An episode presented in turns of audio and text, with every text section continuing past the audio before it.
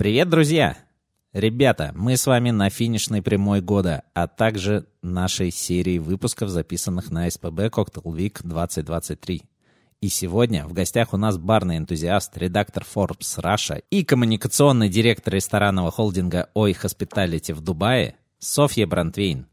Софья рассказала нам о том, как выглядит жизнь и работа в Дубае на самом деле, а также почему Дубай сейчас такой, какой он есть, но это пока рано менять. А если ты являешься нашим платным подписчиком на Boosty, то тебе уже доступен следующий выпуск, гостем которого стал управляющий легендарного нижегородского бара «Медные трубы» Иван Сыркин. Не забывай, если ты хочешь поддержать нас не только словом, но и закинуть нам на пивко, то можешь это сделать на нашем Boosty по ссылке в описании этого выпуска. Либо разовым любым удобным тебе платежом, либо оформив подписку. В последнем случае ты также получишь расширенные выпуски «Радио Буфет», и ранний доступ к выпускам подкаста «Как-то справляюсь». А тех, кто оформил годовую подписку, мы благодарим поименно в нашем подкасте. И это Николай Зинченко, Бар Босс Онлайн, Катерина Рева, Никита Георгиевский, Андрей Макаров, Али Юсифов, Арт Фаткулин, Алексей Михайлов, Василий Захаров и Максим Широков. Спасибо вам огромное за поддержку. А прямо сейчас вашему вниманию радиобуфет номер 121. Ну, наверняка люди, которые вращаются в каких-то медийных кругах в курсе, а наверняка люди, которые нас слушают из какого-нибудь э, города за Уралом, такие, чё? Угу. Кто это? Я вот угу. знаю такой Женя Шашин, но тут Соня Брантлин, я вообще не знаю. А может, кто такой Женя Шашин, тоже не знает? Мне кажется, сейчас уже все знают, да. Женя Шашин. Вот, потом, э, грубо говоря, там, чем ты занимаешься, угу. а тут много чем. Да. Я так смотрю, довольно-таки. Вот, и в целом, то есть у тебя вот есть какая-то лекция, Угу. Я вижу только одну, а есть вторая тоже. Словальник, скажешь, да. А, на словальнике. Я просто угу. что-то как-то на словальника даже не посмотрел, что там за лайнап. вот, и там уже дальше, допустим, просто, как вот э, существует у нас что-то пишется о ресторанах и барах, и как это пишется. То есть угу. существуют какие-то премии, бесконечно все вот пытаются тянуть на себя дело. Короче, у меня тоже есть свое какое-то довольно-таки, дер- довольно-таки дерьмовое мнение обо всем этом. У вот. меня тоже, и я теперь здесь не живу, и поэтому ага. я уеду в понедельник, и никто мне ничего не сделает. Вот, вот вкратце так. Окей. Так что поехали.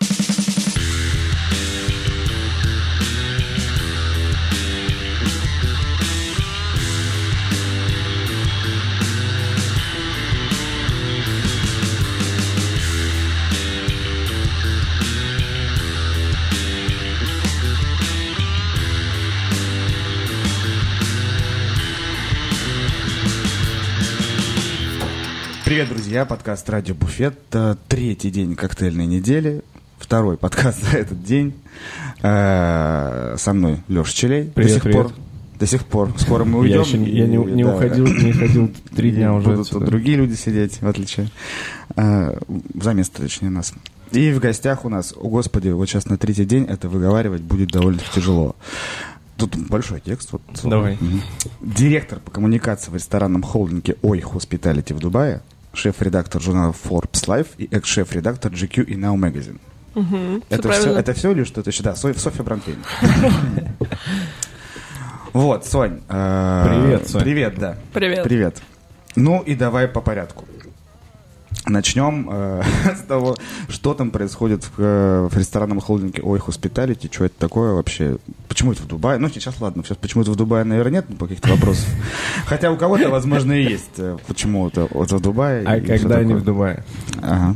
А, я уже чуть больше двух лет работаю в Форбсе, и прошлой осенью, понятно, там, ввиду разных всяких событий в мире и mm-hmm. в России происходили всякие перемены в медиа, и я понимала, что медиарынок, он как бы сокращается, интересного всего происходит все меньше и меньше, ну, я начала думать, что надо куда-то ехать дальше, что-то делать, как бы, может быть, другое, уехать, получить э, какой-то опыт за рубеж, и так получилось, что у меня есть подруга Алена Солдовиченко, она была шеф-поваром в ресторане «Живаго» в Москве, она уехала больше года назад в Дубай работать как раз в холдинг э, Ой Hospitality или Ой Hospitality, как его называют, англо... mm-hmm. англосаксоны. А, и она уехала работать туда шефом, открывать, собственно, такой украино-европейский ресторан, и она предложила мне переехать в Дубай, говорит, не хочешь заниматься маркетингом, коммуникациями, пиаром, вот это все. Я говорю, я Я это все ненавижу. Я журналист, я ненавижу пиарщиков, как бы это врожденное. Угу. Она говорит, ну, как бы рассмотри вариант, может быть, тебе будет интересно. И со мной связались владельцы, собственно, Юрий и Алексей, как это пишется на украинском языке, и поэтому это Овай Hospitality. И ребята mm, предложили очень мне выйти на работу, собственно, сказали о том, что мы не хотим такой классический маркетинг, пиар, где все очень кондо, вот эти пресс-релизы такие все скучные по классике, как нужно общаться с журналистами. Типа мы хотим креатив, такое журналистское видение, давай сделаем что-то нестандартное, соберем крутую команду и будем делать какие-то новые для Дубая коммуникации. Потому что Дубай рынок максимально устарелый, отставший от жизни. Это 2007 год, там никакого нормального пиара, маркетинга и СММа в принципе нет. То есть... Там еще люди в ростовых костюмах по улице ходят? Да, Прекрасно. Вот эти, которые раздувают вентилятор. Да, да, да. И такие тоже есть. Ну, я подумала, чего, терять мне нечего. В Форбсе я остаюсь в любом случае. Работа медиа со времен пандемии вообще не завязана на локации, на офисе, на каком-то присутствии. Скажем, прямо престуров, каких-то поездок уже толком как бы никуда нет. По России, мне кажется, объездила все, что можно было и нельзя. Ехать по второму кругу я была не готова. И я уехала 10 месяцев назад в Дубай. А, значит, у ребят сейчас на текущий момент 400. А, очень много работают с, различными российскими ресторатами в плане стройки, подрядчиков, управления. Ну, то есть, вот условно приезжает там Антон Пинский, говорит, я хочу ресторан, но я ничего в Дубае не знаю, я никого в Дубае не знаю. Сейчас у меня полгода уйдет, чтобы просто понять, чем один пакистанец лучше другого пакистанца, потому что, ну, как бы нужно понимать, что такие вот все, что связано со стройкой, материалами, электричество, вода, это все такие жители Средней Азии, которые плохо говорят на английском языке, и они вполне себе с удовольствием вас а, обманут, а, возьмут с вас пять раз больше денег, в общем, построиться в Дубае довольно сложно. И это такой тоже вектор а, развития, типа мы строим, мы открываем, мы выходим из проекта. В целом это как бы для меня супер интересный опыт, потому что всегда прикольно посмотреть изнутри, и понять, что на самом деле не надо ненавидеть пиарщиков, им очень тяжело жить, надо их любить. Ну и будем прям честны, конечно, уровень зарплат в Дубае как бы не сравним с тем, что мы можем все зарабатывать в России. Если ты умеешь и хочешь работать, ты можешь там очень быстро богатеть, покупать ламборджини и пить э, дом Периньон и вот это вот все. А, вот, поэтому я как бы остаюсь чуть-чуть в журналистике. Понятно, что сейчас гастро и барной темы я занимаюсь меньше, просто потому что ну, ты не можешь писать про рестораны и бары, если ты в них не ходишь. А, поэтому сейчас сфокусировано больше на Дубай, и это как бы интересно в том смысле, что всегда, когда ты находишься в России, ты думаешь, блин, такие мы какие-то отставшие, что-то у нас не так, что-то у нас не получается, где-то вот мы хуже. Если сравнивать Дубай, и Москву, и Питер, и даже Красноярск, Самару, э, очень много разных, там, Екатеринбург, понятное дело, барная, ресторанная индустрия развита у нас в 10 раз лучше. То есть ты туда приезжаешь реально как в 2007-2010. А, если помните, такое место было в Москве, лофт-проект «Этажи», где да. было э, ролл Филадельфия, угу. пицца пепперони, кальян э, и коктейль зомби. Вот. Вот это прям все еще в Дубае супер актуалочка. И поэтому супер интересно сейчас приехать на коктейльную неделю и понять, господи, мы на 10 голов выше при отсутствии спонсорских денег, при отсутствии там большого количества алкоголя, разных возможностей, а мы все на лучше. И там куча, подавляющее большинство классных барменов Дубая, например, сейчас из России, угу. и все прям молятся на них, хотят большинство по- по-английски нормально не говорит. А, там вещи, какие-то предметы, инвентарь, напитки называют по-другому. Но все равно руки, там, техника и знания, они намного выше. Вот, поэтому, собственно, ребята меня пригласили сюда в первую очередь, конечно, как журналисты, потому что мы с Артемом, с Игорем, с Николаем Николаевичем дружим уже супер много лет. Но тоже было интересно, чтобы я поделилась каким-то опытом, что происходит в Дубае. Я думаю, все слышали, что только Капитас постоянно mm-hmm. раздумывает, думает, заходить, не заходить. Мы с ним там в этом смысле все время на связи. Вот, поэтому у меня, да, две лекции будут в рамках этой коктейль недели. Одна, собственно, на самом деле напрямую вдохновлена Дубаем. Это лекция в рамках посольства «Поцеловальник», которая говорит о том, почему водка – это один из основных столпов российской культуры. Потому что, что я заметила за экспатами в ОАЭ и других странах, все приезжают и начинают пить водку. Слушать Аллу Пугачеву, покупать сало в три дорого и плакать. Вот и ты прям понимаешь, ага, то есть мы все-таки русские. То есть вот когда мы ходили в рестораны на Патриках, пили пиногриджо и слушали там, я не знаю, какую-нибудь поп-музыку из Италии, мы не были русские. Вот сейчас, оказавшись в ОЭ, мы вдруг поняли, где они скрепы. А вторая лекция, да, это про то, почему в целом очень сложно доверять гастро и барным критикам в России, и как вообще эта критика здесь у нас в стране устроена, и что с ней происходит сейчас, когда медиа осталось пять с половиной штук. А, потому что, как я пошутила в начале, я уехала из Москвы, и теперь, если кто-то обидится на мою лекцию, то что ты мне сделаешь, я в другом городе, не звоните, не пишите, мне уже не страшно. Потому что тут действительно есть что обсудить, и надо понимать, что пока что индустрия очень-очень-очень предвзятая. Ого. Как будто уже можем и заканчивать. Вот, смотри, на самом деле у меня такой вопрос есть. Э, я понимаю, как релацируются условно бармены. Потому что у, них продукт — это штука осязаемая, ее не надо там кому-то доказывать, что это, ну, надо, но не им. То есть, как ты говоришь, там технические знания наверняка превалируют над какими-то другими вещами. А вот как переезжает журналист, э, который там писал на русском, общался на русском, для русской аудитории, с русскими людьми в другую страну. Это также ты, грубо говоря, в основном нацелен на также э, каких-то русских экспатов, или там уже все вместе в кашу, и вот это как-то получается. То есть как будто бы, особенно если ты занимал журналистикой и стал заниматься пиаром э, в Дубае, это же еще какая-то вещь типа там ну, насмотренности, экспертности где-то, а она наверняка там, ну, какое-то время отсутствовала. А, смотри, давай по порядку. Что касается, например, маркетинга, пиара и СММ, то, что делают медиа последние годы, это то же самое.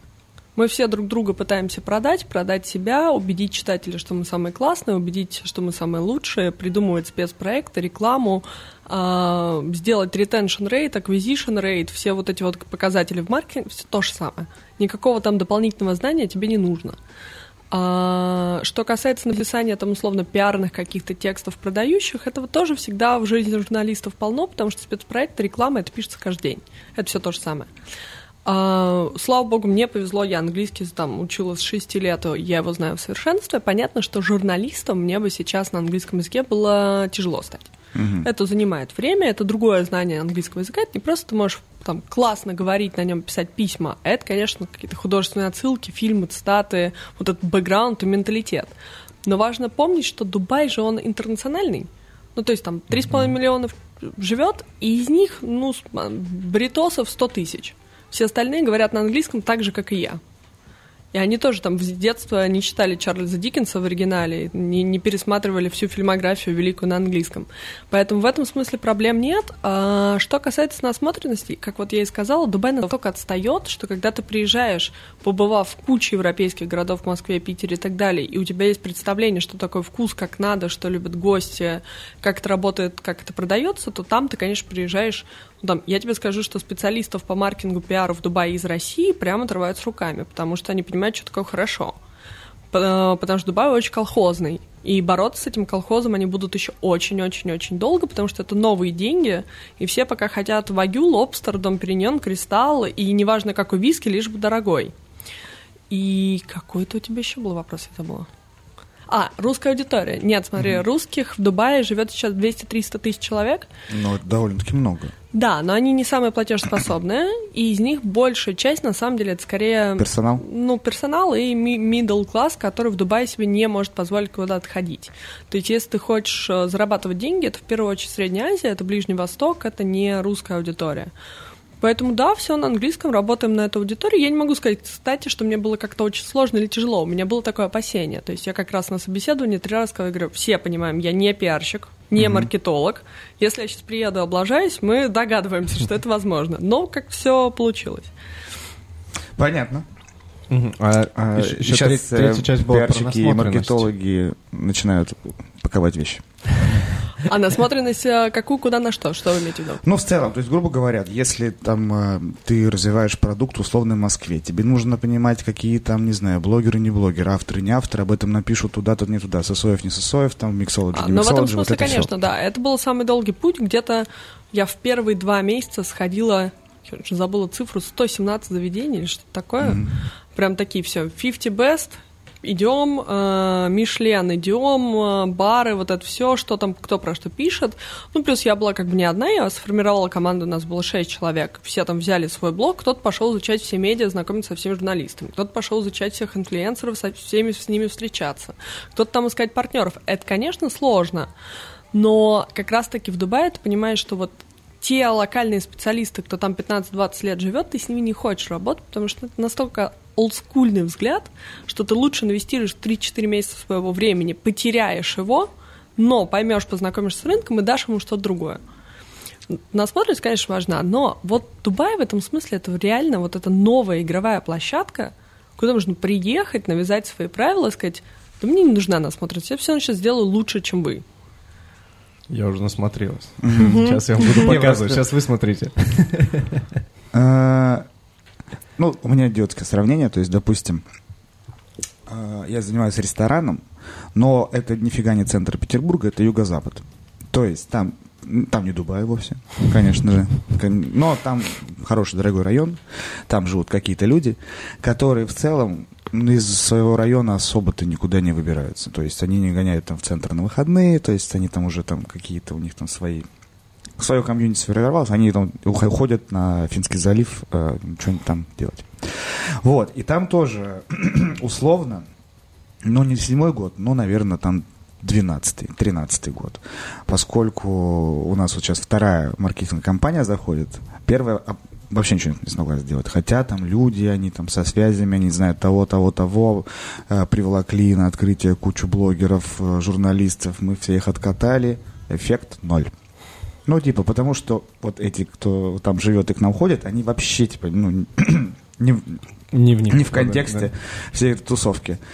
И я тоже сидел, типа, ну, блин, ребят, ну, нам, походу, тоже надо человека, давать ему бумажки какие-то красивые, не знаю, ну не стрёмные только, а красивые, чтобы он шел вот так по улице и вот так их раздавал. Нам вот. нужно пойти в салон ноготочков, дать этим бабам бутылку кремана, дать им какие-то бумажки, чтобы они тоже сидели и всем раздавали. И вот таким образом. Слушай, ну в Дубае вот. классика всегда, все приезжают и говорят, happy hours, ladies night, да вы ч... Я никогда это говно делать не буду.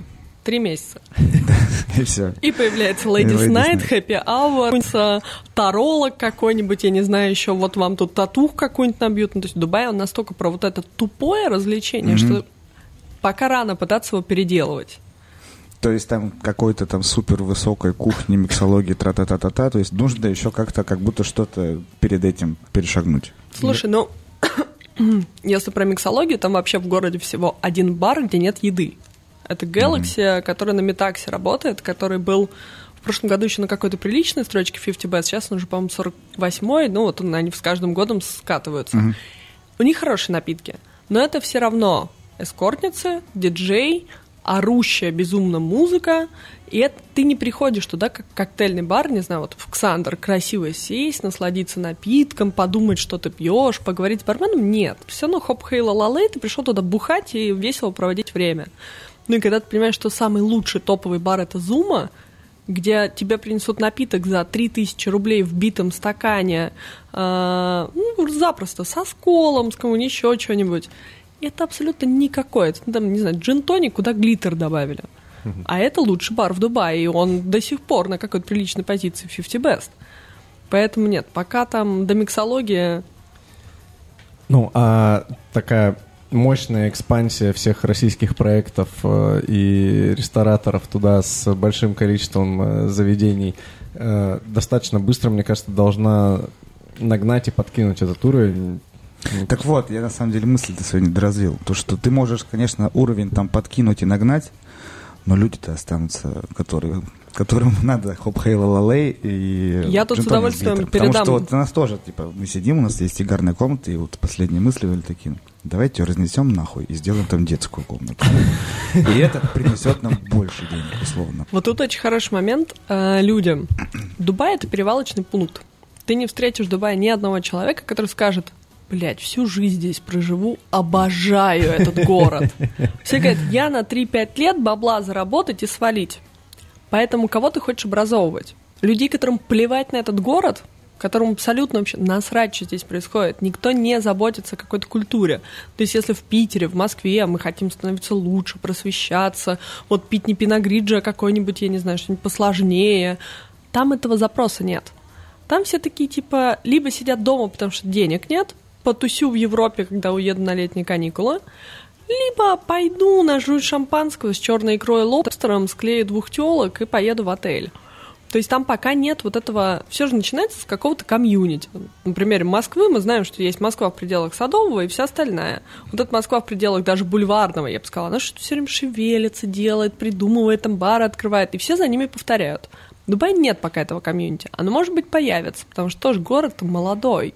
Я была первый раз в Дубае в 2009 году, когда была еще относительно маленькая, там вообще ничего не было. Ничего. То есть, если посмотреть на Москву с 2007 на текущий момент, Москва проделала гораздо меньше путь. Дубай с 2009 по 2023 проделал больший.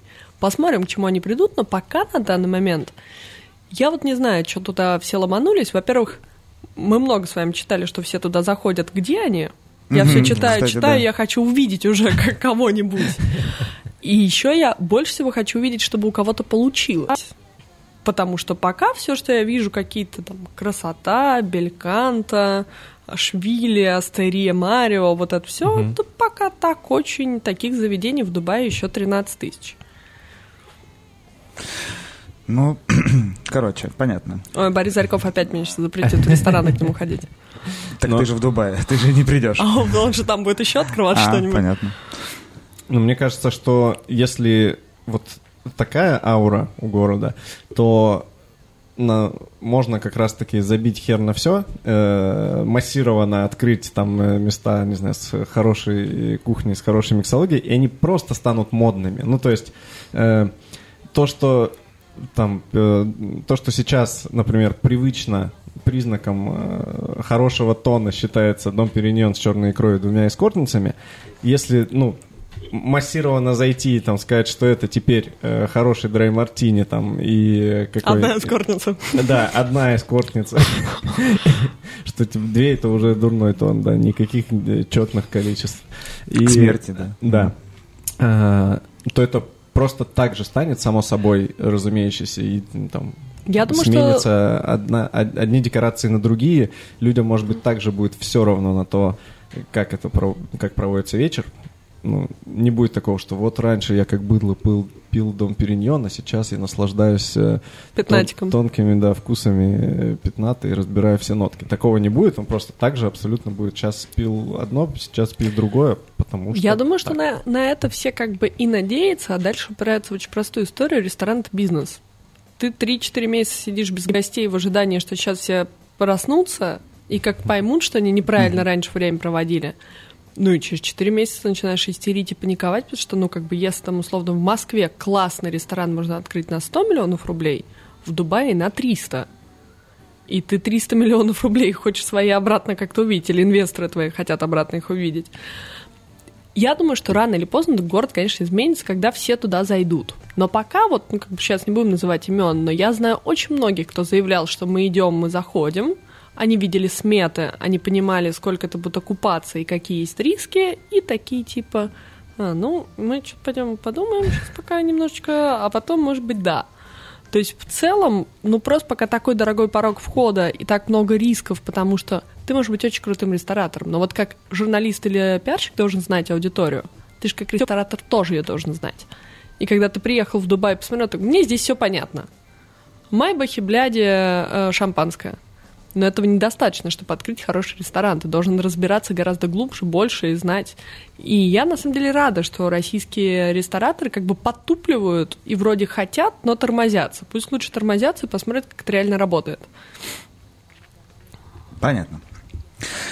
Понятно, с Дубая разобрались. ну, а Нет, ты- давай а- дальше разбираться. А? Давай, давай. Ну, у меня просто коротенький. А ты, получается, ну, не знаю, наблюдаешь за этим процессом?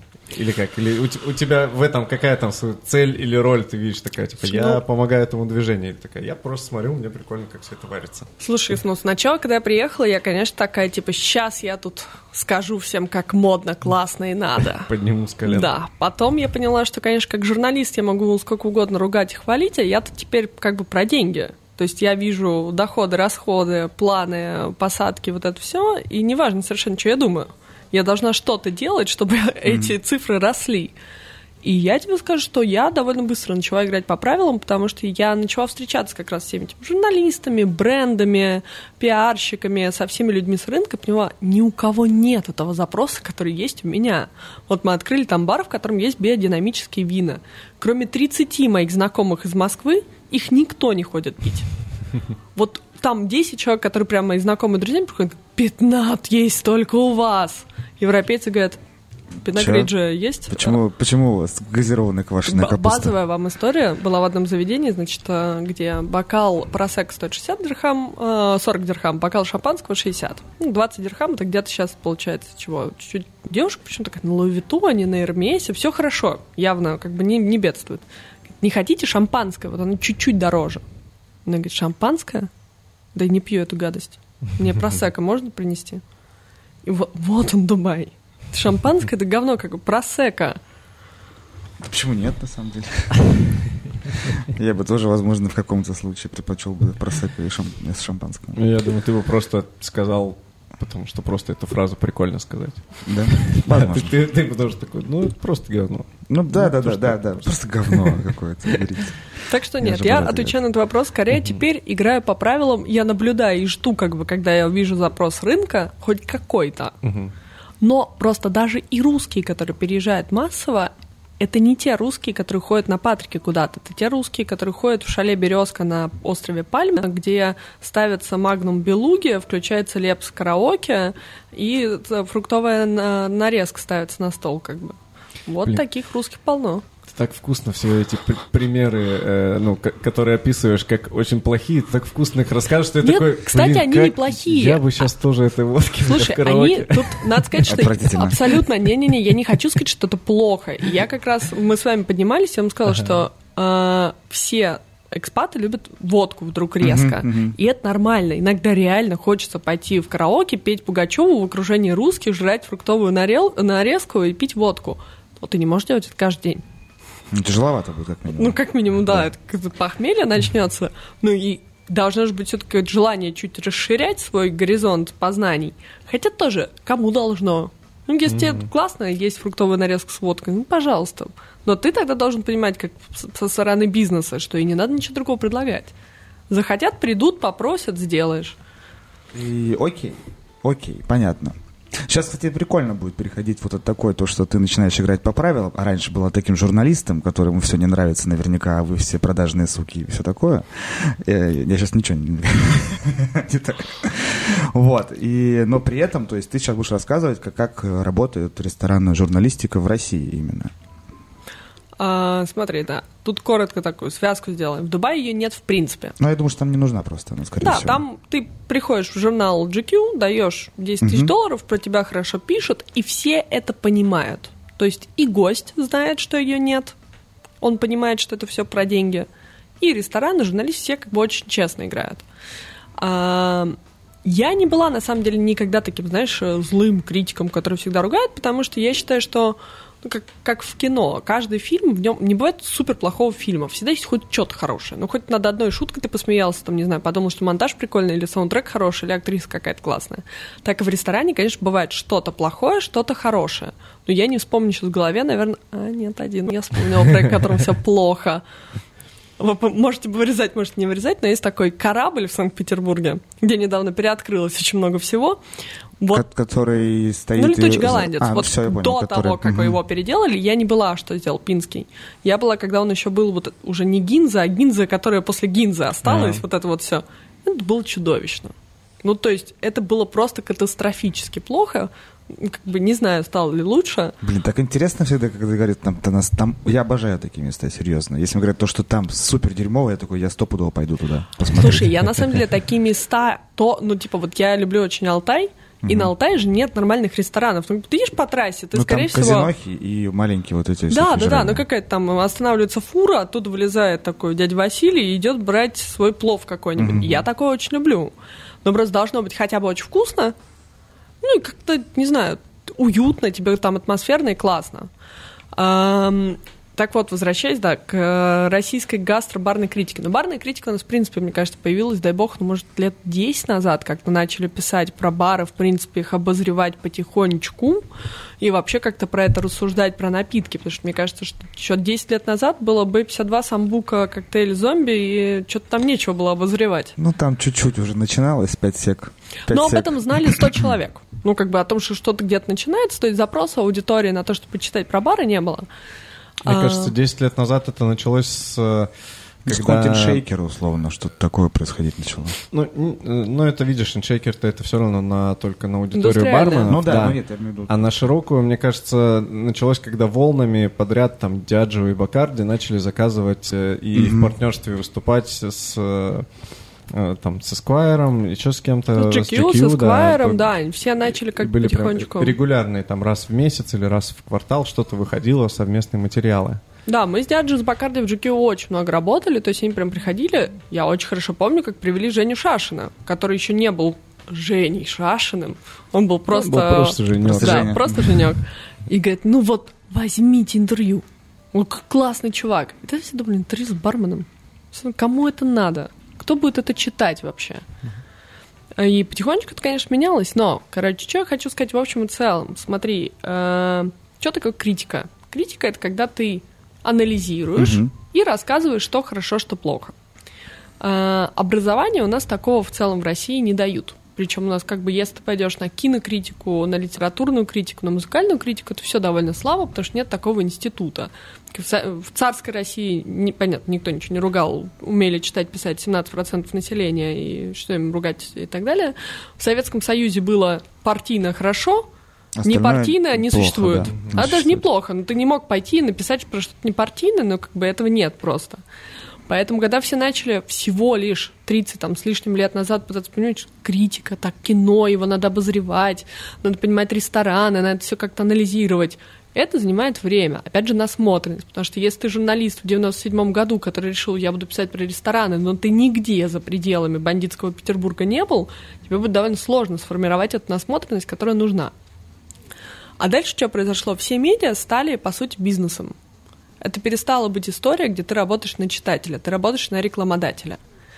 И как только медиа начали активнейшим образом коллаборировать со всеми ресторанами, нам, пожалуйста, дайте бюджетик на обеды с рекламодателями, нам, пожалуйста, делайте ивент, нам вот тут нужен кейтеринг. Когда рестораны начали ставить рекламу, потому что многие тоже ставили рекламу, у тебя уже товарно-денежные отношения. Тебе дали миллион рублей, и хоть ты тресни, ты не можешь написать, что бурата была не такая сливочная вкусная, как вот э, хотелось бы. И, по сути, мы сейчас оказались в ситуации, где большинство журналистов зарабатывают мало. То есть может казаться стороны, типа, о, Соня Фарбсе работает, э, там ходит целыми днями на ивентах, пьет шампанское, значит, э, жрет свою черную икру. Но только это И- бесплатно все в основном. Да, да, да. Во-первых, это все в основном бесплатно. Во-вторых, и этого сейчас стало в тысячу раз меньше, потому что никаких крупных компаний, которые там тебе говорят, возьми свою BMW на 5 дней покататься и напиши про нее, этого всего нет. А зарплаты журналистов всегда были низкие. Особенно у гастрожурналистов, потому что ну, это далеко не самая читаемая история. Если мы возьмем там Forbes или GQ, гастротематика никогда бы не вошла в топ-5 самых популярных. Есть люди, которые, да, действительно там гуглят, куда мне пойти, но они, скорее всего, пойдут на афишу ресторан или афишу еда, ну, то есть, как бы, это маленький очень сегмент. То есть, журналисты зарабатывают мало. Ходить сами по себе по ресторанам они не могут каждый, как- каждый день, как бы. Им говорят, приходите к нам в ресторан, поешьте бесплатно. И напишите, И напишите. Мгм. Если ты пишешь плохо, и это я знаю сто процентов по себе и по многим своим коллегам, больше тебя туда не позовут. А дальше мы упираемся, что у нас большинство проектов — это крупные холдинги. И не позовут не только вот в этот ресторан, не позовут во весь холдинг. У меня был коллега, которого на три года забанили во всех ресторанах Новикова, когда Новиков был еще самое вообще главное, что происходило с нами в Москве. И все, твоя карьера закончилась. Ну, не можешь пойти ни на одно главное открытие. И сейчас как бы все, кто пишут в какие-то крупные медиа, газеты, журналы, они понимают, что у них есть, конечно, возможность очень аккуратно, деликатно, тоненько как-то что-то написать, потому что это всегда зависит, еще важно понимать, от адекватности пиарщика, адекватности шефа, адекватности ресторатора. Ну, то есть, условно, если я завтра пойду и напишу в Фарбсе, что вот как на- напитки в баре или капицы были не такие классные, как вчера, понятно, что ребята поржут, конечно, и никто мне по шапке не надает. Есть разные люди. А, но казалось бы, как бы в этом контексте, как будто должны были что-то поменять телеграммы. Вот. Но так они же ходят тоже бесплатно. Ну, да не все. Только они еще меньше зарабатывают. Да, ну, в большинстве не, просто, мне кажется, вот как раз э, и история такая, то что в целом Я не, я не то чтобы там какой-то эксперт по журналистике, но что-то читаю. Вот, э, что, допустим, произошла такая история там с развитием как раз вот достаточных каналов коммуникационных, то что даже если раньше, допустим, вот есть GQ Forbes, его считать, читает 500 тысяч человек то сейчас, наверное, есть GQ Forbes, который читает, наверное, поменьше. GQ уже нет. Да, ну да. Да? Ну, угу. вот. Есть э, журналы, которые, наверное, вот э, именно печатные издания, которые читают людей поменьше. И есть еще просто 100-500 всякого такого инди, инди, не инди, вообще не журналистов, блогеры, самопровозглашенные эксперты и вот эта вся шушера, которая может читать больше людей. Да. И да. вот тут э, вопрос тут, тут же, понимаешь, еще формируется часто искажение у, например, у блогеров, которые не являются ни экспертами, ни журналистами, ни, ни никакой нас, насмотренности в, в мире этого нет, ага. но просто вот набрали какую-то аудиторию. Как пример, не знаю, можно взять вот на Ютубе есть э, этот Макс Бранд. Вот он же просто блогер, парень, который что-то ходит, пробует, и ну, у него вот набралась большая аудитория. И есть например, э, там эксперты, журналисты. Для человека, ну вот просто, который потребляет контент, он же не увидит разницы. Он увидит, что э, у э, блогера большое количество выпусков материалов, что-то про рестораны, какие-то обзоры, и он, и он воспримет говорит, а его, я шарю. он воспримет его как эксперта, да, и потом, допустим, собирается там конференция Яндекс Еда, куда еще и приглашают спикером, типа, а теперь, Макс Брант, расскажи что-то экспертное про еду. И э, ну, а ага. все, что он, он ничего не может рассказать, по сути. Ну, то есть, как бы, он, он и говорит, что, а я, кстати, не эксперт, я блогер. И он пытается уже донести. У него искажение, у кого-то бывает, что кто-то начинает считать себя экспертом, из, после набора аудитории, а кто-то пытается кому-то все вокруг говорят, ну ты же теперь блогер, ты эксперт, ты шаришь за ресторан, он говорит, нет, я просто хожу с камерой, снимаю, потому что прикольно. А от того, что прикольно, набралась аудитория. Типа не относитесь к этому как к профессиональному э, обзору на с гастрономической точки зрения относитесь к этому как к влогу и пытаются везде ну, рассказать всем, что типа я не эксперт, ну вот у меня была похожая история, когда я начала писать про бары, и все там кто-то начал в каких-то афишах писать барный критик. Я говорю, ни в коем случае. Чтобы быть критиком, я должна прочитать кучу литературы, я должна как бы выучить термины, я должна гораздо больше в этом разбираться. Можно сказать, что я барный энтузиаст, у которого есть насмотренность, есть понимание, что как происходит, и я могу рассказать выделить то, что мне понравилось, и то, что мне не понравилось. Причем я всегда это делаю специально в таком субъективном ключе, чтобы было понятно, это мне понравилось или мне не понравилось. А не так, что это как есть энциклопедия правильно-неправильно, и я на эту энциклопедию ориентируюсь. Потому что если мы будем говорить про непосредственно критиков гастро там, и барных, я вспомню, мне кажется, 3-4 имен в принципе. Вот у меня есть коллега Ваня Глушков, который ведет э, телеграм-канал «Соль». Вот Ваня в самом хорошем смысле лютый задрот, который читает нон-стоп книги, который идет на рынок, пробует продукты, который вот ему с шефами интересно говорить о том, какой нож, какой помидор, как ты приготовил. Он реально в этом разбирается. То есть он посвящает огромное колоссальное количество времени еде. Таких единицы в основном все молодые, так, собственно, как, как я начала писать про рестораны. Я писала себе про часы, машины, кино и музыку, то, что мне нравилось всегда и то, что меня интересовало. Потом, значит, у нас отвалился автор про еду, и мне сказали, блин, можешь про еду написать? Я говорю, нет, я вот ничего не понимаю. Да не надо ничего, просто напиши, нормальный ресторан или не очень.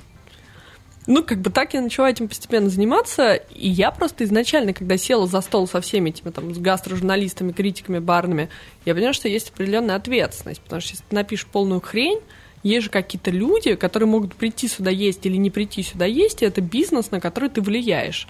Ну, как бы я пыталась что-то анализировать, понимать, какие-то книжки читать, подкасты. Но я считаю, что использовать фразу «гастрокритик» надо очень аккуратно.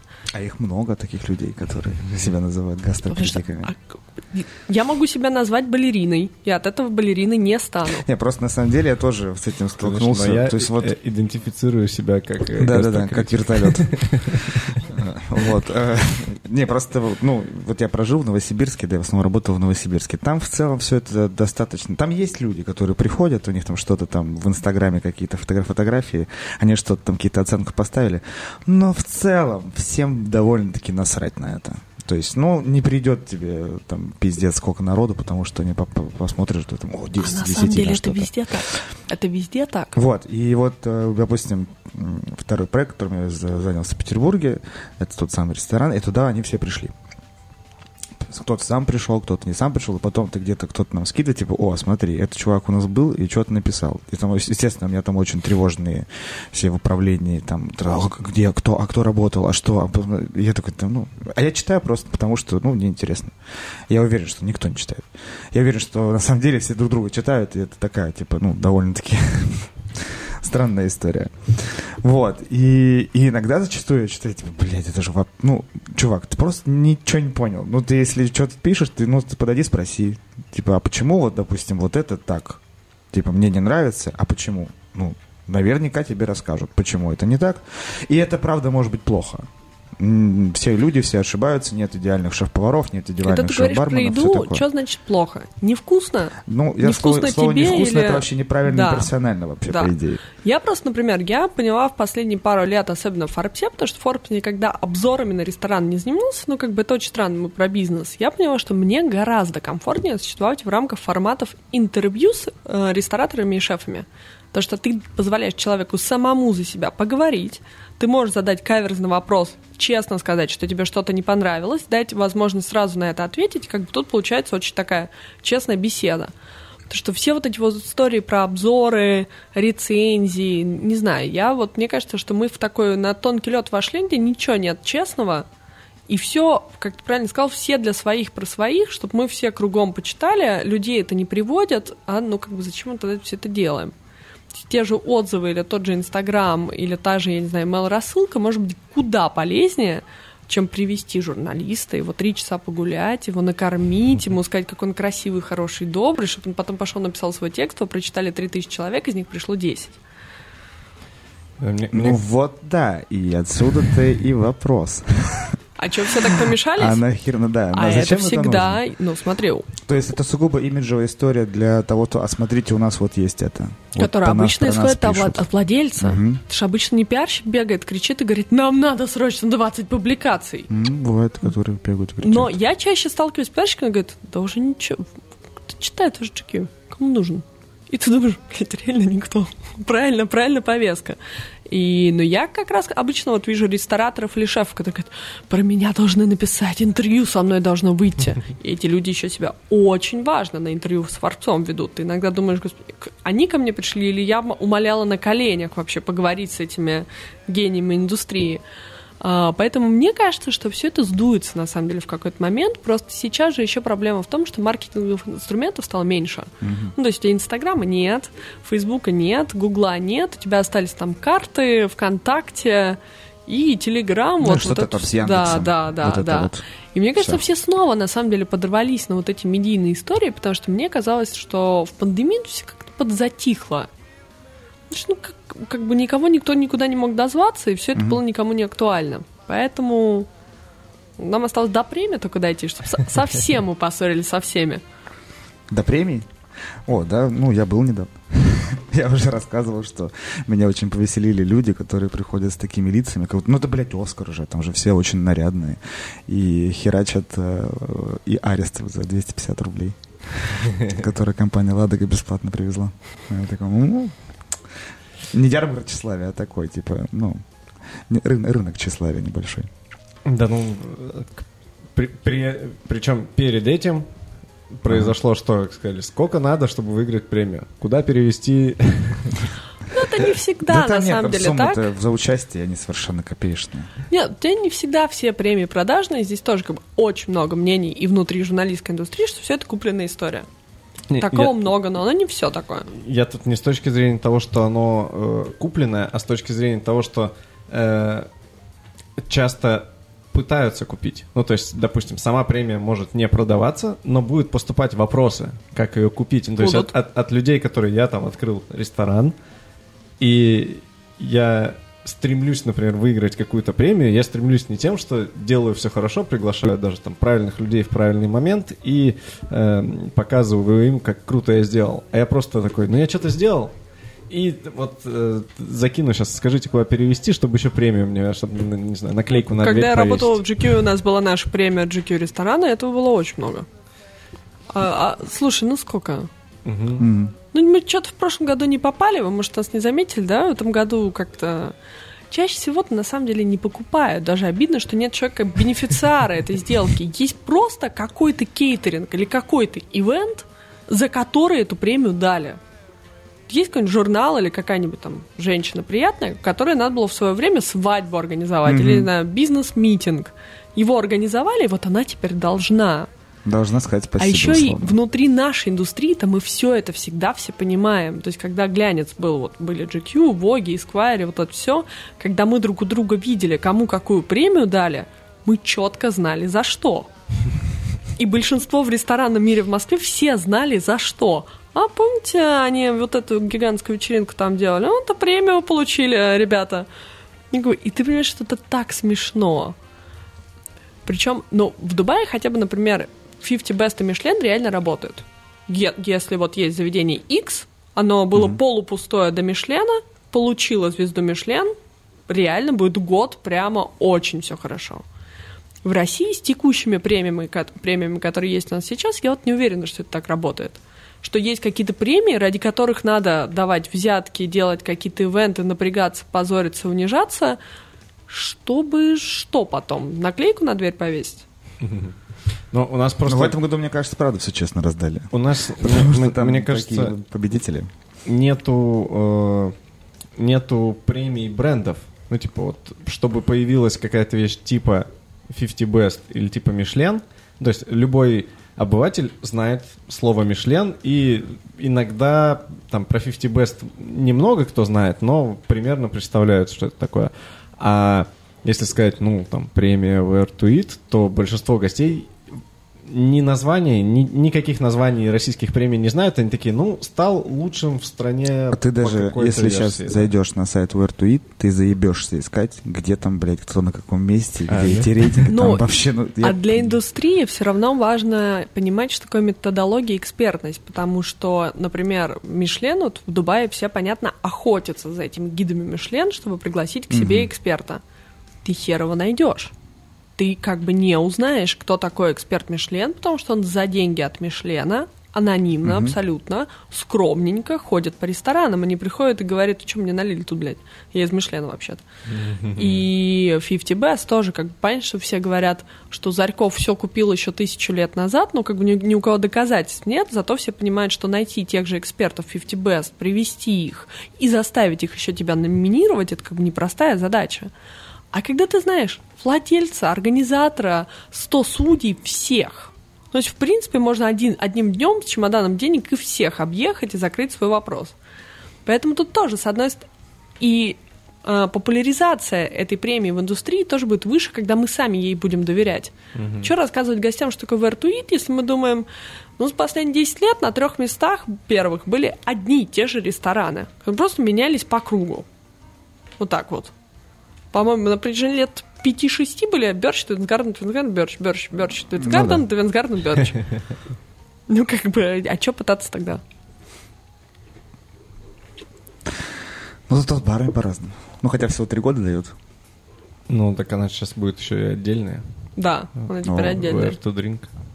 А, да, да, что-то же где-то даже недавно, что-то... Вот где-то- в Нижнем Новгороде будет. Да, что-то где-то видел. Но, да, я, Так, ладно, я, что там? Чё я там? с точки зрения э, гостей ресторанов, что они все равно, ну, вот слово eat они не знают и не узнают. А и я вот как раз к этому вот тебе там говорю, что еще Мне кажется, премии. популяризация, она же тоже из индустрии исходит. Ну, то есть, условно, мы в медиа никогда не популяризировали большинство премий, потому что у нас есть в них сомнения. Мне не хочется идти рассказывать про премию, в которой у меня правда Мгм, много вопросов. теперь понял. И в индустрии точно так же. И у нас в индустрии все считают, что все куплено, продано, все нечестно, и все же обижаются, злятся. Не типа так, в этом году не получил, в следующем году буду лучше. Я не получил, потому что продажные мудаки все. Ну, как, бы в- как в этом мире можно что-то популяризировать. То есть, мне кажется, есть, например, успешный кейс. Я думаю, что в Питере очень многие люди знают, что такое премия «Собака». Я думаю, что действительно на это ориентируются. Вот классный локальный кейс, когда это как бы работает. Ну, это вообще интернет-голосование, условно. А что плохого? Ну, с другой стороны, ты можешь подтянуть как раз туда много-много своей аудитории, потому что, ребят, смотрите, там можно вот выходите, можно подраться там вот с этими. Там кто-то, конечно, может нагнать ботов там и все такое, ну, ну, Слушай, мне кажется, надо в, ли? В, в нашей стране сейчас в текущей ситуации люди гораздо больше верят друг другу, чем журналистам. Сарафан, безусловно. Да. Ну, возможно, возможно. Но Можно я бы так. лично хотела, чтобы премии в России вышли на какой-то другой уровень, штука, да. да. чтобы это было более экспертно. Но тут мы с тобой опять перейдем к вопросу. А кто эти гастрокритики, которые будут выдавать эту экспертность? Как я понял, допустим, действует премия Вертуит, они там берут людей из, из индустрии. Они даже не трогают блогеров, не трогают особо журналистов. Они Там берут журналистов только- каждый год всего 10 человек. Да, и они берут людей, которые занимаются этим. То есть вот, ну, как будто здесь можно подумать, что, наверное, эти люди будут как- как-то э, не просто по наитию субъективно что-то делать, а как-то вот, ну, наверное, там правда вот это хорошо, а это плохо, и, воз- возможно, у этих лучше. Да, но проблема в том, что, смотри, есть, там, условно, у Мишлена и 50 Best есть ряд критериев. Мгм. Ты получаешь очки и баллы, и ты понимаешь, что как бы это экспертная методология, это аналитика. А в Where to Eat просто есть условно я шеф-повар, шеф-повар Ваня Иванов, и я должен просто написать 10 победителей в разных номинациях. Ну, это же очень субъективно. А там прям так, там разве не там повар за поваров, там бар за Слушай, я могу сказать? То только как, я, допустим, могу сказать знаю- только как журналист. Э, у журналистов ограниченное количество номинаций, то есть мы там не всех выбираем. Но у меня условно открывается список из 10 номинаций, и я просто вписываю людей в эти номинации. А там распределены э, Ну да, типа то, люди что- по категориям. У кого-то открыты только бары, а у кого-то открыты Потому только что рестораны. я знаю То есть- дофига поваров, ко- шеф-поваров, которые вообще не ебут, что там в Вот. барах. А хотелось бы, чтобы была экспертная аналитика, чтобы я понимала, на что обращают внимание. Потому что, например, в Мишлене ты можешь, может быть, охерительная кухня. Но если у тебя нет консистенции, как сказать, на, ну, то есть ты не нет стабильного качества, Мгм. ты не получишь Мишлен. Если к тебе придет 5 гидов Мишлен, и каждый раз у них будет блюдо выглядеть немного по-разному, немного будет по-разному звучать, и всё, ты не получишь Мишлен. Если у тебя нет сервиса 5 раз подряд, одинакового, хорошего, идеального, а раз на раз не приходится, ты не получишь Мишлен. И вот тут ты понимаешь, зачем рестораны так задрачиваются и каждый день друг друга чехвостят, чтобы вот это все работало как машина. Но эти критерии, они в, открытом доступе. То есть, э, Слушай, ну я знаю точно, что их, конечно, уже как бы миллион лет все как бы слили. Может быть, на сайте Мишлен, если ты зайдешь, ты не увидишь там э, открыто, вот посмотрите, как мы оцениваем, мне но... почему-то казалось, что Вот не уверена, может быть, надо проверить. Но у нас, как бы условно, в ресторане Дубай все управляющие, все шеф-повара знают. То есть у них это распечатано, и примерно все как понимают, что происходит. У 50 Best точно, у них есть прям отдельная глава на сайте, там про то, как устроена коллегия, э, из кого она складывается, там как, как по регионам и по миру она должна выглядеть и все такое. Конечно, ну потому что это же тоже доверие к премии, потому что если ты потребитель, читатель медиа, который все-таки не дурачок, а ты хочешь разобраться, то как ты будешь верить, ну как бы... Грустно как стало. Слушай, Ладно, это вито. да нет, грусти. понятно, что ничего не грустно. Ми- я Мишлену просто лет сто. Я думаю, что когда сто лет назад появился Мишлен во Франции, это тоже были 10 поваров-друзей, которые ходили друг к другу и выдавали друг другу Да, в Мишлен. смысле, это уже был просто журнальчик, где клево можно шины поменять и пожрать изначально. И потом они такие, о, а можно давайте там пожрем. По-моему, это- было в 20... После Первой мировой, по-моему. Да, это было сто лет назад. Потому что, да, и там была история в том, то, что были разъебанные дороги везде, и реально надо было как-то, ну, знать, куда ты едешь. Я думаю, что все на самом деле изменится, потому что приятно видеть, что мы как бы не сдаемся, понимаем, что ну ушел Мишлен, значит мы должны сами двигаться. Значит, мы должны что-то сами предлагать. И я думаю, что все до этого дойдут. Просто есть, мне кажется, такая ментальная особенность. Пока работает, деньги приносит, менять не будем. Мгм. Ну, а в этом году будет премия как-то у Вика? Да, Да. А нам что-нибудь кто-нибудь присылал? Мне нет. Иванов все, как обычно, за всех решит, да, сейчас? Я в этом году не голосовал. Ну, не посмотрим, посмотрим, что там. Они перешли. Я, кстати, Но сильно- довольно интересный же э, ход получается, допустим, ну вот э, на коктейльной неделе, что вот она называется премия «Самый любимый», да, что она не сравнивает между собой Да. Ничего лучше экспертного. хуже. Она, все говорят, это все вкусовщина и субъективно. Они говорят, да, это, ну, мы поэтому и попросили самый любимый назвать. Ну, потому, ну, что... потому что, по сути, механика это та же, как у Where to Eat. Приходит uh-huh. эксперт, называет 10 победителей в номинациях и готово. И это субъективно, но субъективная премия это неплохо, если ну, ты честно да, об да. этом говоришь. Вот да, как будто бы на самом деле возможно, возможно, если кто-то будет раскладывать все это по каким-то четким критериям, та-та-та-та-та-та-та, то там, может быть, и не так классно это выйдет по факту. То есть Тут... для какого-то человека, который, ну, просто, просто любит ходить жрать в рестораны. Нет, мне кажется, это вообще в первую очередь такому обывателю не нужно. Mm-hmm. Ну, то есть мы говорим про, я думаю, что какая-то пиздатая, сложная аналитическая премия будет интересна 30 тысячам в Питере и 50 тысячам в Москве, которые вот каждый день mm-hmm. куда-то ходят, следят за открытиями, вот это вот все. Ты говоришь, по барабану не нужно. Троим в Новосибирске. Но это... Баткунова уже неинтересно, думаешь? Но я думаю, что это нужно самой индустрии, потому что если... Сколько шеф мечтает о Мишлене? Ну, понятно. И они с 18 лет знают, что нужно сделать на своей кухне, чтобы был этот Мишлен. Это такой стандарт, который тебя держит. Причем смешно, что я знаю, что у 50 Best и у Мишлена довольно разные стандарты. То есть ты должен как бы понять, куда, ты метишь больше. больше да. А, мне бы хотелось, чтобы в России была такая премия, которая прям под задает тон индустрии, и мы понимаем, что о, у него там есть, я не знаю, краснознаменская звезда, вот он молодец, потому что он премию выиграл. А, пока, ну, как бы премии есть, окей. Если они еще и работают, тоже хорошо. Просто, допустим, вот как мне кажется, что сложно окей, э, Мишлен занимается всем миром. Если сделать такой вот аналог, э, допустим, набрать экспертов, которые будут ходить, что-то где-то есть, пить, тра-та-та-та, это будет интересно делать, ну, в 5-6 городах которые вряд ли доедут там до чего-то там классного, где это может быть один ресторан где-нибудь, блин, на каком-нибудь Алтае, например, кто-то построил, и там вдруг круто. А такое быть может. Вопрос бюджетирования, конечно. Да, и туда просто никто не доедет. Ну, слушай, ну, мне кажется, вот если смотреть с точки зрения индустрии, премии для индустрии, когда вырабатываются какие-то критерии, это все равно, э, ну, очень полезно с позиции того, что, например, рейтинг 50, 50 Best или э, рестораны, которые, у которых есть звезды Мишлен, они являются ориентиром для других. Ну, то да. есть, например, вот какой-нибудь амбициозный там шеф или э, там барменджер или еще кто-нибудь, они такие, а как понять, что я делаю круто?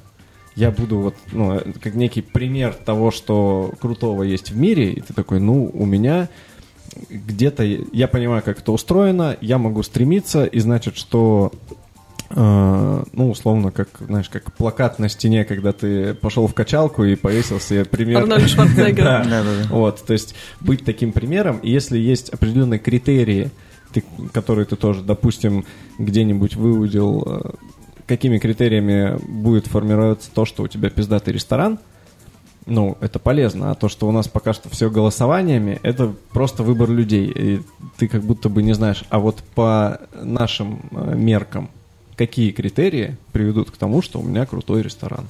Ну, плюс тут еще добавлю, это стажировки. Угу. Есть там шефы, которые получают звезды Мишлен ежегодно, и все мечтают к ним поехать на стажировки. Угу. Шефы, которые едут во Францию, Италию, чтобы попробовать эту еду, понять, как надо.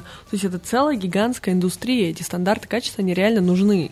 И чтобы новая премия в России стала такой же важной, значимой, как Мишлен, и начала реально драйвить гостей – это не год, и не два, и не пять Мишлену, еще раз сто лет. Mm-hmm. Поэтому ожидать, что сейчас кто-нибудь сделает наконец-то крутую экспертную премию, и через три года все будут мечтать ее получить, нет.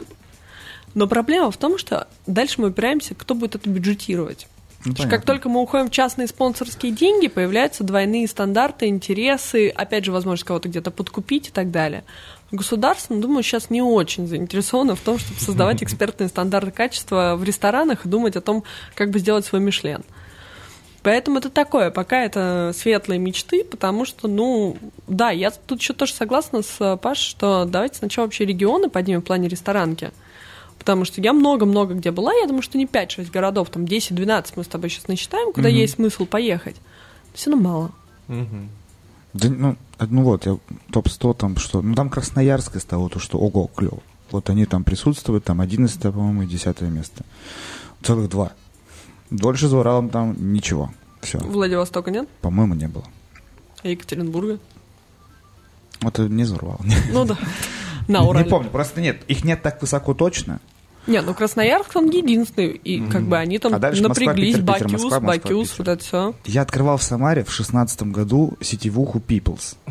О, я там была. И это был такой, я, как будто, блядь, на Оскаре вообще стоял. А в Peoples на Новосибирске это, ну, поесть просто, просто. А я там стою, я барменджер сети, я какие-то, какие-то ну, совершенно идиотские простые напитки делаю, потому что это поток, это не какой персонал, который там что-то может сделать классное, а туда валят люди, там, ну, они красивые На- все, праздник, там да, дорожку собрались. постелили, они все разрядились, и я так, блин, что Ну происходит? вот как бы да, и таких городов, где есть просто прикольные места, нормальные, не модные, там как-то даже, может быть, вкусные, даже кто-то есть какой-то шеф молодой, который защищается, придумывает, но ты понимаешь со своей экспертной позиции, что через 10 лет позвонить, Мгм. вот как бы задаток есть, а там поговорим. А ты, Сань, вот когда э, ты рассказала, как ты начала э, писать про рестораны и про еду, и а в, как- в какой момент ты это полюбила? Или и А кто полюбила ли сказал, вообще, да, потому что ну, Ну, ты ты же барный говоришь, что я хочу, чтобы появилось вот так. Ну, то есть ты с каки- какое-то отношение у тебя личное, чтобы это развивалось, есть. Значит, Слушай, с барами получилось так, что симпатия. про бары я ходила сама очень много за свои деньги и реально писала про это, потому что мне было интересно и прикольно. Ну, Вот мне кажется, кстати, в барах особо такой движухи нет. Там никто не зовет никого бесплатно попить. Уже сейчас зовет, но сейчас, мне кажется, там Ну. больше активности. Но с барами мне я просто поняла в какой-то момент, что типа прикольно разобраться. Вот что я пью, почему такие вкусы, что происходит. И у меня на самом деле все произошло через Женю Шашина, потому что я работала в соседнем здании от Крабка. Пять дней в неделю я бывала в Крабке. Э, Вместе с ребятами проводила много времени, мы что-то пробовали, выпивали, они мне там давали попробовать такое мара, такую текилу, такой коньяк, еще что-то. Я за это зацепилась и пошла дальше, там, а скажите, куда еще пойти, куда, где еще посмотреть. И вот так пошло, пошло, пошло, поехало. А с едой, ты знаешь, я вот поняла, что гастрокритика в виде рецензии аналитик мне не нравится. Потому что я не чувствую до сих пор, что есть для этого достаточно багаж знаний, хотя я много где была в Европе, в Америке, ходила в разные всякие рестораны, но я понимаю, что там, у меня есть мои специфические запросы к еде. Вот, условно, я не люблю рыбу. Вот я ее не люблю. И мне сложно ее оценивать. Наверное, есть гастрокритики, которым похер, что не любят или не любят, они как бы будут писать как есть, потому что не понимают, как это должно быть. И я ушла как раз благодаря Фарбсу вот в эту такую бизнесовую историю про аналитику бизнеса. То есть мы понимаем, что мы говорим здесь про ресторан или про бар как про бизнес. Ну, там, кстати, ничего нет. Там я так пробежался. Там интервью с Гольдманом последнее. Сейчас очень мало. что-то еще. Сейчас очень мало, потому что, ну, тоже, как бы, опять же, я не живу в России, и писать про тех, кого ты совсем не знаешь, у кого-то не было, это сложно. Что вот, мне было интересно посмотреть, что изменилось за 10 месяцев. Вот, как бы я приехала, первое, что сделала, Кирилл оцен. Такая, типа, ого, господи. А потом поняла, что в моих местных дирхамах это вообще ерунда, и как бы успокоилась. А, но, и честно говоря, сейчас любое интервью с ресторатором, шеф-поваром или барменом сводится в целом проблем ингредиентов, Мгм. растущий средний чек, низкая покупательская способность. Весь креатив, идеи, новаторство, ну, все ушло на второй план. То есть сейчас все очень сильно смотрят, как вообще это сделать каким-то успешным бизнес-продуктом при куче ограничений и недостаточном просто количестве ресурсов. Ну, как бы это как в пандемию. Мы, я делала, наверное, в пандемию штук 20 интервью о том, как же вы теперь вот без продуктов-то живете. Ну, чуть-чуть не можешь рассказывать Научились, одно и то же. Да, как будто. да. И сейчас как-то получается, я... а, ну, про совой с капустой я уже рассказывал, не буду второй раз. Я недавно ходил по Петербургу, ну, вырежет, господи, и искал совой с капусту, потому что у шефа нет нигде у поставщиков, и на сенном рынке вышел очень авторитетный мужчина, он был пятый, и сказал, в Петербурге совой с капустой нет. И он говорит, точно знаю. Я такой, ну ладно. Вот, то есть какие-то такие происходят истории, то есть, ну, что за, что за средневековье, мое, что-то какое-то, что ты ходишь по рынкам, сам что-то ищешь. Вот. А так, не, на самом деле, вот с другой стороны, опять же, ты, ну, наверное, больше для баров такая прикольная история, то, что, да, вот локальные продукты ты получаешь себе развитие, потому что этого супер не было. Наверное, в еде такого, ну, Еда просто раньше совершила какую-то революцию. Ну, то есть, там, если мы говорим, что еда была отсталая 10-12 лет назад бары, в целом, если мы берем широкий срез, не тех, кто вот ходил в бары, потому что в индустрии mm-hmm. работал, у меня реально знакомые, даже модные с деньгами, начали ходить по барам 5-6 лет назад. Ну, да, и мы только начали там об этом говорить, в этом всем копаться и разбираться, потому что с барами сейчас интереснее. Но могу сказать, как человек, который видит статистику, что народ читает, это очень маленькая аудитория очень узкой маленькой аудитории реально интересно понять, что такое бар, как он работает, идти туда или не идти. И на самом деле в GQ, например, мы редко делали прям гастрокритику. Мы в основном на самом деле писали типа условно, в чем сюда пойти, сколько тебе это будет стоить, в каком mm-hmm. настроении пойти, с кем сюда пойти, и что ты будешь там делать. Потому что человек, в принципе, не заинтересован, как сложные там напитки простые, как их делают, что такое там, я не знаю, все этот процесс ферментации, в принципе, похер. Мне там будет весело или грустно? Мне то с девушкой идти или с друзьями? В костюме или в трениках? Даже человек сам свой вывод сделает. Ну, то есть мне правда кажется, что иногда, может быть, лучше просто красиво описать. Если есть какая-то проблема, конечно, надо бы про нее сказать. Хотя бы деликатно. Есть, условно, я помню, там, я бывала во многих ресторанах, где все в целом было неплохо, но, например, ужасные десерты. Тебе же ничего не мешает написать «все, супер!» Десерт брать не надо. Угу. Ну, хотя бы так.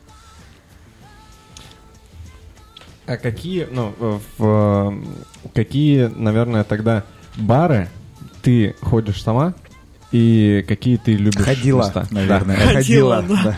Тут уже... Да, в Слушай, ну я каждый год э, звучу как такая заезженная пластинка. Я люблю тоже делать команду Элькапитас. Правда, вот э, еще пару лет назад я начала понимать, что не хочешь, меняется команда. И за счет этого меняется атмосфера в заведении довольно быстро, потому что когда у тебя есть текучка, все равно 3-4 ключевых человека, они могут очень сильно поменять атмосферу в баре. И как бы я поняла, что, ага, окей, там, а я опять никого не знаю. Вот я зашла в Тольяттелло два дня назад, но я не знаю никого. Нет такого, что ты, а, вот, ты, ага, ты знаешь, что я люблю вот это. А, я в Москве очень любила Сангрофреску, я очень любила Нур, а, я захаживала в коробок, но я просто в какой-то момент так в него переходила, что я уже как бы видеть его не могла. Чайная, конечно, Костя, шорт-лист. И вот, к слову, кстати, новых каких-то, прям новых мест не называю. Мне нравились винные места на вина и перепире. А, что коктейль надо еще надо вспомнить. Ты не обязательно. Да хватит. Довольно-таки. Довольно-таки обширно. Ничего нового. Да, в воду можно было зайти. Ну, все такое, как бы, по классике. Меня всегда потом несло еще в Велодору. Ну, типа, маршрут ну, туда всех, туда всех весь такой же, да, и потом после всего ты... Я в Велодоре просто не могла никогда пить текилу и мескаль, они были ну, какие-то совсем убийственные. Ну, то есть вот прям просто... Так ты уже идешь такую, в такие щиты,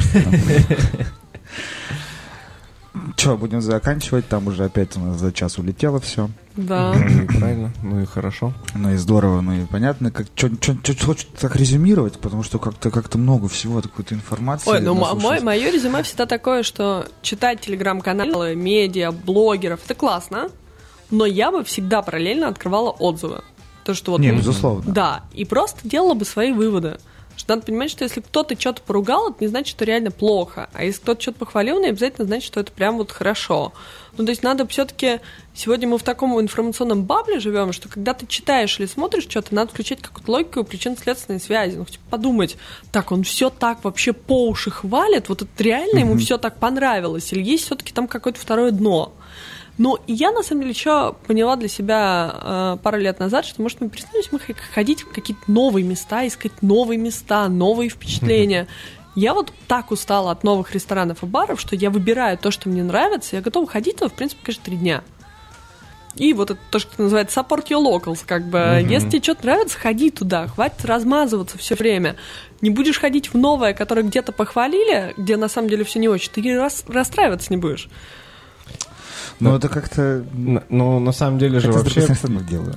Если какие-то смотреть э, там исследования, еще что-нибудь, психология выбора, она э, всегда 70 на 30 складывается, ты, даже если ты ходишь в, там, выбираешь новые места, это все равно будет э, всего треть того, что ты посещаешь. 70% ты будешь ходить в привычные, комфортные, ну, да. где ты знаешь, что ты получишь. Мне кажется, это не распространяется на Патрике Большой Никитском. Мне кажется, они просто такие...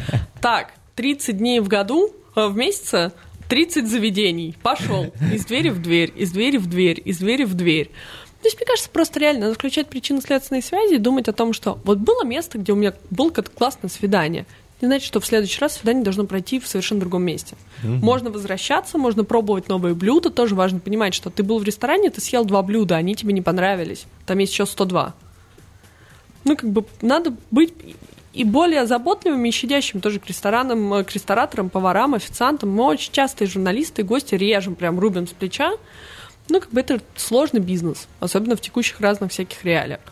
Поэтому, мне кажется, надо думать, анализировать, э, иногда просто жрать, выпивать и не пытаться играть в эксперта Мишлен. Супер. Да, будьте добрее, получайте удовольствие от еды и напитков. Да, и не выебывайтесь в таком случае просто и все.